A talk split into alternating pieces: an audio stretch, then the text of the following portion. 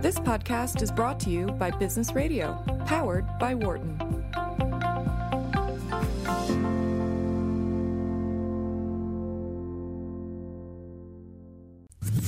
From the campus of the University of Pennsylvania Wharton School, this is Launchpad on Business Radio, powered by the Wharton School. Here is Professor Karl Ulrich. Welcome to Launchpad on Business Radio, powered by the Wharton School, Sirius XM, channel 132. I'm your host this week, Karl Ulrich. I'm the Vice Dean of Entrepreneurship and Innovation at the Wharton School, where I teach entrepreneurship, innovation, as well as product design. I co host Launchpad with Rob Conybeare, and Rob is managing director of Shasta Ventures, a leading Silicon Valley venture capital firm. Rob and I switch off hosting duties, and I'm on duty this week. We usually broadcast from San Francisco, but I'm lucky today to be on the campus of the University of Pennsylvania in Philadelphia. It's a beautiful day. The students are back, and it's great to be on, on campus.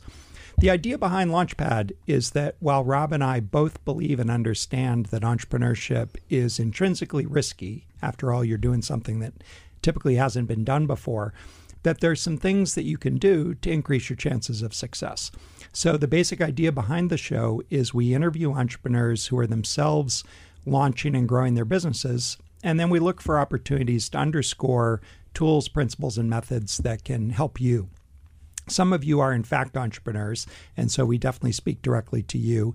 Some of you are thinking you might want to take the plunge, and so we hope also to inform that decision. And a lot of you are just interested in learning about new things, and we also hope that you'll find the show interesting. But to start off the show, I'm joined in the studio by Rebecca Zhou, who's the co founder and CEO at Yummy Bazaar.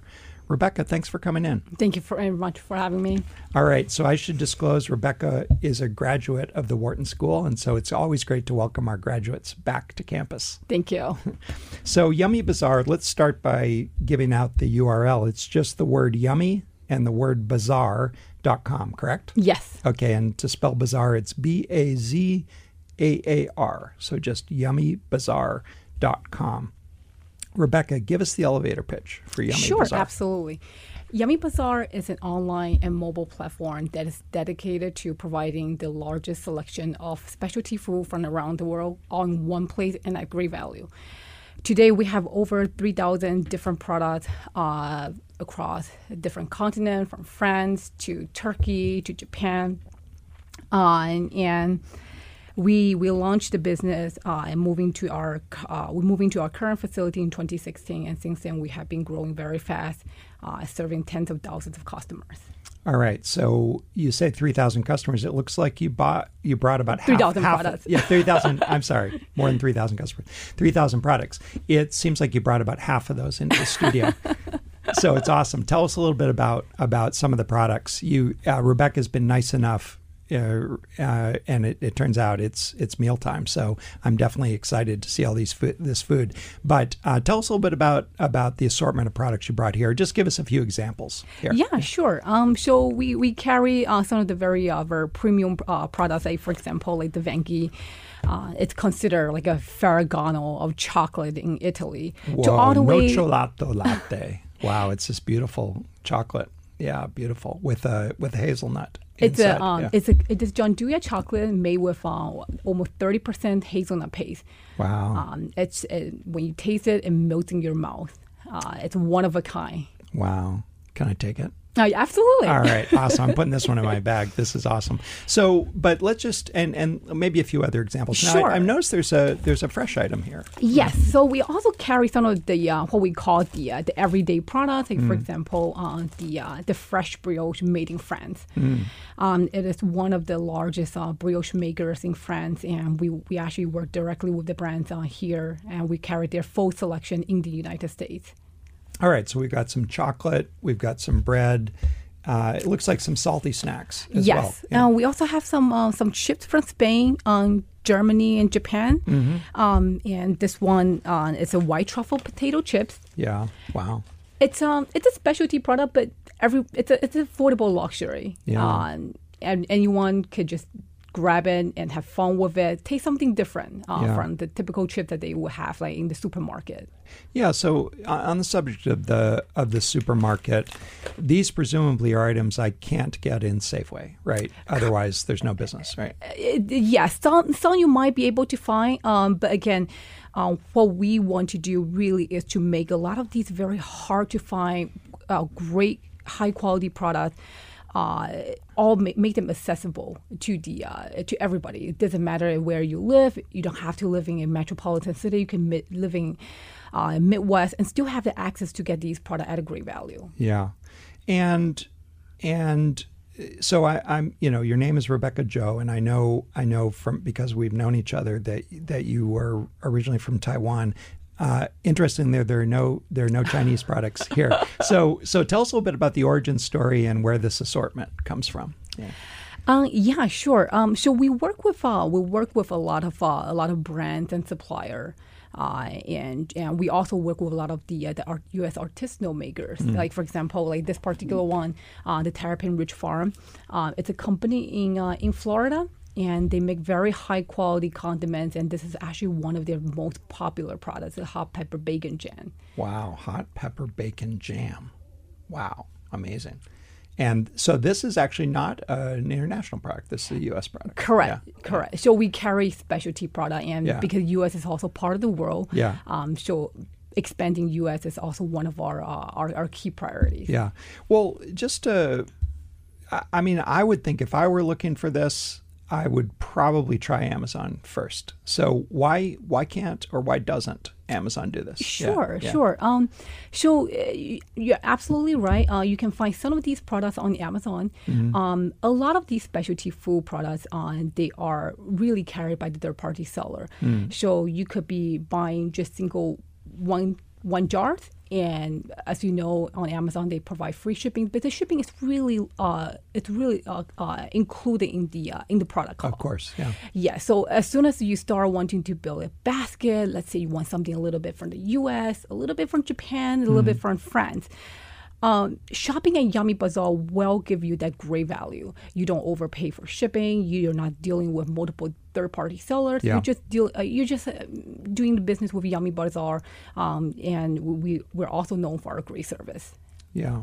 And so maybe walk us through a little bit the user experience. So you said there are 3,000 products and um, and so actually I should just ask you I can imagine the shopping experience being easier on a desktop uh, PC or a notebook, and I'm, I'm probably projecting my own eyesight and and usability concerns. But are most of your customers ordering on mobile? Uh, we have a lot of customers. They are uh, they're browsing on mobile. Yeah. Uh, and it is actually one of our uh, one of our priority to also enhance that mobile shopping experience, and that's also really uh, something uh, we want to focus on, Yeah. on this year. So maybe just walk us through. I, I didn't mean to derail us into the tech question, but more uh, walk us through the shopping experience. So what do I see when I go to yummybazaar.com? Yeah, sure. Uh, so when you when you're on yummybazaar.com, you have um, multiple ways of shopping. Um, you can browse by regions. For example, some of our customer, uh, some a lot of our repeat customers, they come back. They want to let's say they they might uh, they might learn about some recipes uh, on the traveling channels or cooking channels. So they go to Korea to look for a particular product.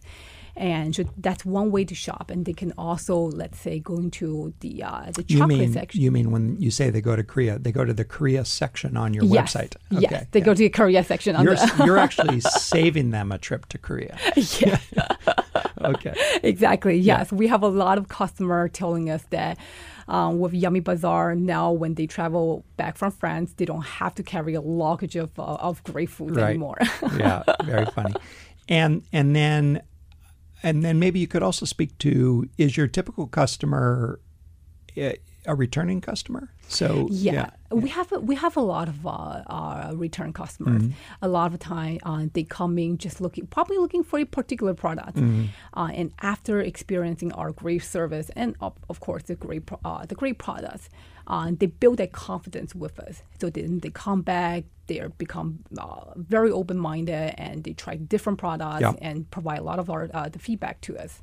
And so presumably they can also develop a list of items that they buy repeatedly, and Yes. that, and that should be easier. I should confess, I shouldn't confess, I should brag that that I'm one of your customers, and I've enjoyed the shopping experience. Thank and, you. And I, yeah, I, it's interesting because there is also a, there's there's both a search for a specific item, but there's also this discovery process of hey, what other cool stuff is is out there? Absolutely, absolutely. This uh, discovery is definitely a, a very important uh, factor when, for customer when shopping uh, shopping with us, and uh, it's also one of our uh, one of the key initiatives that we would like to focus is how do you help customer discover a lot of these amazing products. Uh, and how can we also improve our, our, our product recommendation when they are making, let's say, a, a, a Japanese recipe? What are the other uh, other, other different products they might be interested? And we have tons of data to also really help uh, making the shopping experience a lot more smooth as well. Okay, so we we just briefly I mentioned it, but why don't you go back and tell me the origin story? Where did Yummy Bazaar come from? Yeah, sure. Um, so it really all started uh, as a personal challenge. Um, I, I, I love to cook, and uh, even though uh, back in the time I was just living five minutes away uh, from Manhattan, um, I still found buying a lot of these uh, authentic um, ingredients to be incredibly challenging. Uh, you either have to go to multiple places, or there's just no uh, very limited selection uh, in a lot of the bricks and mortar store. Um, sometimes the uh, the selection could also be very inconsistent. Uh, some store may decide to carry certain things and then uh, drop certain products a few months later. So after a lot of these very tiring shopping experience, uh, it finally just came to me that boy, it would have been so much easier if there just all these products, all these specialty products, all in one place and online, um, and just simply at a great price. Uh, so that's how we started. I see. You know, you started, so let me just underscore two things. One is that, as with, I would say, the majority of entrepreneurs that I have on the show, the initial impetus for the idea came about because of personal challenge or something that you observed in, in your own life. But you said something interesting. Your the origin story talked about ingredients and hard to find ingredients. And yet my observation of the site and certainly the sample you've brought here is that most of these are actually prepared foods or ready to eat Yes. foods. So did the mission drift a little bit? Uh, No, uh, we still focus on um, both categories Yeah. uh, qu- uh, quite significantly, for sure. Yes, we uh, we have uh, we have a tons of. Um, for example, we, we recently we did a uh, we did a great expansion uh, in, uh, in in German uh, German categories, and there's a lot of cooking ingredients, uh, sauce, uh, herbs, um, so we we we we we're we're, we're foc- uh, both both categories are equally important for us. Yeah. So um, let's go back to that origin. You had this epiphany that there was a gap in the marketplace. Um, how did you then proceed to validate the opportunity? I mean, I would have thought on first glance it would strike me as a tough business uh, because you are competing with. I mean, I would I would have just guessed that there were a bunch of existing retailers that do this kind of thing. So how'd you validate the opportunity? Yeah, absolutely. Um, so initially, I was thinking that um, yes, you know, uh, carrying great assortment from Italy, France, uh, Japan, um, it would be a uh, a relatively niche business. However, a collection of tho- all those uh, all those niche business would, still become a, a pretty significant uh, business size. And so that was the uh, the whole initial idea. As we thought that uh, a lot of people might be, you know, even people like a, demographic, uh, like people with uh, with certain uh, certain um, uh, ethnic background, for example. Um, however, a few months into the business, I think it was a pleasant surprise that most of our customer they're they they're across the board. They're from coast to coast. Uh, a lot of them they just simply because of all these cooking channel and traveling channel, they're just simply curious Yeah. uh, to try these products. Uh, and so it turned out it was a it was a the uh, the the the um, the customer base that, that we are actually seeing is actually quite different from what I was initially anticipating. Initially, I was just think, simply thinking about putting everything in one place and providing that convenience. And it turns out a lot of people just have that same curiosity for the food. Yeah. Did you do any? I mean, you you're a Wharton MBA. Did you did you do any kind of market sizing calculations of how big the opportunity was when you started? Yes, yes, we, we, we, we did some market sizing initially as well. Um, we look at the um, uh, we look at this, uh, the specialty food industry. Uh, obviously, comparing to the grocery, uh, it, it's a niche. However, it's a it's a giant niche. It's Yeah. a 130 billion dollar industry. Oh, wow. Uh, with just only 16% online penetration, uh, the market is very fragmented. Uh, and when we look at the market, there's really not a great online business that's just offering these great products uh, at a great price and great service. So we, we look at that and we thought, wow, uh, it, you know, we could probably build something uh, something out of it. Yeah, you know, it's pretty interesting what you just said. And so I'm going to underscore the, the point. There are one of the real advantages of online businesses is that they can aggregate a lot of geographically distributed demand, right? So you have, you wouldn't think any, your local Safeway, particularly if you live in, I don't know, Topeka, probably isn't going to carry the full assortment. Right. Um, but you serving the whole country can can aggregate that demand and actually get scale and have more assortment. So that's I think a pretty good general principle. On the other side though, I would think the the freight economics would be a little bit challenging. So maybe talk a little bit through what are the unit economics on on online retail like this, where any single item is relatively low dollar dollar value. Right. Yeah, you're absolutely right. Just like many online business, uh, shipping is always going to be one of your major costs uh, after your product cost. And I think the key really is to uh, to reach that scale and also making sure that uh, we strategically uh, build additional uh, fulfillment center uh, in order to reduce that cost. Uh, and it- diapers.com, for example, that was where I used to work at. Um, it's a very very smart company. They strategically located uh, three of the fulfillment center um, to help making sure that shipping costs uh, uh, uh, does, uh, does not become a, a, a giant portion of their uh, their their their cost. Um, and right now, shipping from New Jersey to California, absolutely, it's a it's a major cost. However, once we uh, once we build a West Coast facility center, uh, that will dramatically reduce our shipping costs as well. So it's really uh, about building the co- uh, sorry, building building the uh, the infrastructure. Uh, and reaching that uh, that scaling quickly, and uh, to to uh, to make the economics make sense. If you're just joining us, you're listening to Launchpad on Business Radio powered by the Wharton School. I'm Karl Ulrich, and I'm speaking with Rebecca Zhou, who's the co founder and CEO of Yummy Bazaar. Rebecca, you just alluded to your background at, at diapers.com, and I wonder if you could speak a little bit about that. So tell me what you were doing before you started this and what gave you the confidence that you could start and run this business. Yeah, sure. Um, so I interned at diaper.com uh, while I was in uh, business school. I did supply chain, and that's really the time when I really fell in love with operations. Uh, a lot of these uh, uh, sort of like not uh, not the, uh, the not directly customer facing, not on like the marketing part. Um, so I, I, I, I developed a working knowledge uh, in, in the operation side of it. And I returned the company uh, full time after graduation. And there I manage subscription services, of uh, kind of like the Amazon Subscribe and Save Yeah. uh, for their consumable brands. Uh, and I manage, I work with the tech team uh, to uh, manage uh, uh, building the, the product, product like a front, like a technology product. Um, and after doing that for a year, and even uh, and also before uh, before diapers.com, I was also in, in uh, working uh, as an online uh, marketing manager. So with the online marketing uh, experience and also having that operation supply chain and managing product uh, uh, experience, I thought that hey, uh, why not give it a shot? And when, when looking at a lot of these very great successful e-commerce business model, it really all come down to three key uh, uh, factors.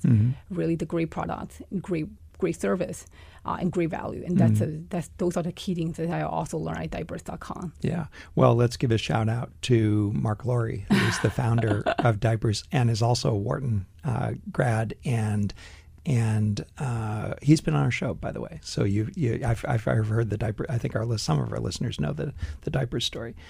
Um, so that's great background. Yeah, maybe uh, you could say a little bit about the operational choices you made. So you're based in New Jersey now. You're currently serving the entire U.S. from from one location. But I'm more interested in, as a startup, how you think about what part of this business you have to do for yourself and what for what you can rely on others. Uh, talk a little bit about the sort of make buy decision and what you decide you had to do yourselves Uh-huh. versus what you could rely on others to do. Yeah. Sure, sure. Um, so a few months into the business, we realized that it is going to be uh, very important for us to also own the uh, the fulfillment center, the, the whole operations, because if we want to be known uh, as a service company, just like many great e-commerce companies out there, like Zappos.com, Chewy.com, they're known for their amazing service. It want, if we also want to be known for that, not just our product and great value, it will be very very important to own that entire operations owning that making sure that we control the shopping experience from start all the way to finish. Um, so uh, initially we, we, we tried third party uh, logistics uh, logistics services uh, and, and later on we uh, we bought a house. Uh, Wait, wait, wait, wait. Okay, connect those two things. Yeah. Buying you bought a house yes just um because with uh, a big garage. with a two car garage Ah, I see. uh, that we uh, that we converted into a uh, a fully air conditioned warehouse space. Wow. Uh, it's meta- uh, it's it's uh, you walk in there, it does not feel like a like a car, Wow. uh, garage at all. so you you literally start in the garage. Uh, yes, Yeah, just yeah. like a lot of startups Yeah. starting in the garage. Yeah. correct. Yeah. Yes. And then and then w- w- how did you at what point did you say, okay, this is really going to work and we got to get out of the garage? Sure. Um, so after fulfilling a, a, a lot of order, and uh, me and my, my partner, we're, we're, we start thinking, oh boy, uh, we're, we're gonna max out this uh, uh, max out the garage very soon. We start uh, we start talking to different investors and. And, uh, and and there's uh, investors that they're really interested in what we're doing, and, and they visit us, and uh, they decide to back us, and that's when we when we move out of the garage uh, into our current facility. Uh, it's in South Jersey, and uh, we're just about 25 minutes away from Philadelphia. Uh, this past June, uh, we actually uh, expanded our facility, and we, we are taking uh, taking over two units uh, uh, in that. That, uh, that that warehouse park right now. Yeah. So maybe say a little bit, I, you know, I know you won't give us exact details, but give us a sense of how it's going, how much traction you've got at this point. Yeah. Sure. Um, we uh, right now we have tens of thousands of uh, customers, Mm-hmm. and we uh, this year we uh, we are already a multi-million dollar company. Mm-hmm. Uh, we have been growing very very fast, and uh, we we continue to see that uh, similar growth rate this year as well. Um, so we're very excited. Yeah. We are fo- uh, focusing on, on on expanding our products and reaching uh, and and expanding our customer base. So let's, and then you alluded to the early financing. So I want to take you back to that and suggested, if I heard correctly, that when you were in the garage, you were you were you, you were bootstrapping. Is that right? Yes. Yeah. We bootstrap initially. yes. Yeah. And so, what did you have to prove before you could convince an outside investor to give you the first money? Uh, Sure. Um, so yeah, so we, we bootstrapped uh, initially. Um, we uh, are putting a lot of personal savings uh, into the business, and we grow the business uh, to to a point where we can show potential investor that uh, uh, there are there, there are uh, it's not just like a very, very like a like a niche lifestyle business. Yeah. Uh, it, it, it, it could it, it could it's a business that has the potential for scaling, uh, and that's really when we feel that was the right time to uh, uh, to also engage in those conversations with potential investors. Uh, initially, what we did is that we just focused on building the business and really building that that great experience, uh, which was hard. Uh, when you're bootstrapping, you're putting on a lot of uh, a lot of financial risk and, Yeah. uh, into into the business. Yeah. All right. Tell a bit about tell us a little bit about aspiration. What do you hope to Yummy Bazaar can become? Sure. Uh, we want to be uh, we, want to be known uh, as the go-to place for a lot of these uh, high-quality, uh, great specialty food uh, from from around the world. Uh, we want to be the solution for our customers, uh, and be that uh, when someone is looking for those hard to find key ingredients to to make that special recipe, we want to be the solution for our customer. Uh, that's what we want to be known for in the long term. And and what are the key levers that you have to pull in order to get bigger? Sure. Uh, so it's all about uh, really focusing on building great relationship with your uh, with the brand, with the suppliers, uh, with your uh, with your customers, uh, and that's what we focus a lot at, at Yummy Bazaar. All right. Well, Rebecca, our time went very quickly. It's such an interesting story, something I think everyone can relate to. Thanks so much for bringing the samples in. And I'm going to tell all our listeners get out there, check out yummybazaar.com because there's really some amazing food here. Thank you. Thanks so much for coming in. Thank you. I'm Karl Ulrich, Vice Dean of Entrepreneurship and Innovation at Wharton. Launchpad is produced by Business Radio, powered by the Wharton School. The show airs live on Wednesdays from 7 to 9 p.m. You can find more episodes of this podcast on SoundCloud or on iTunes. For more insight from Business Radio, please visit businessradio.wharton.upenn.edu.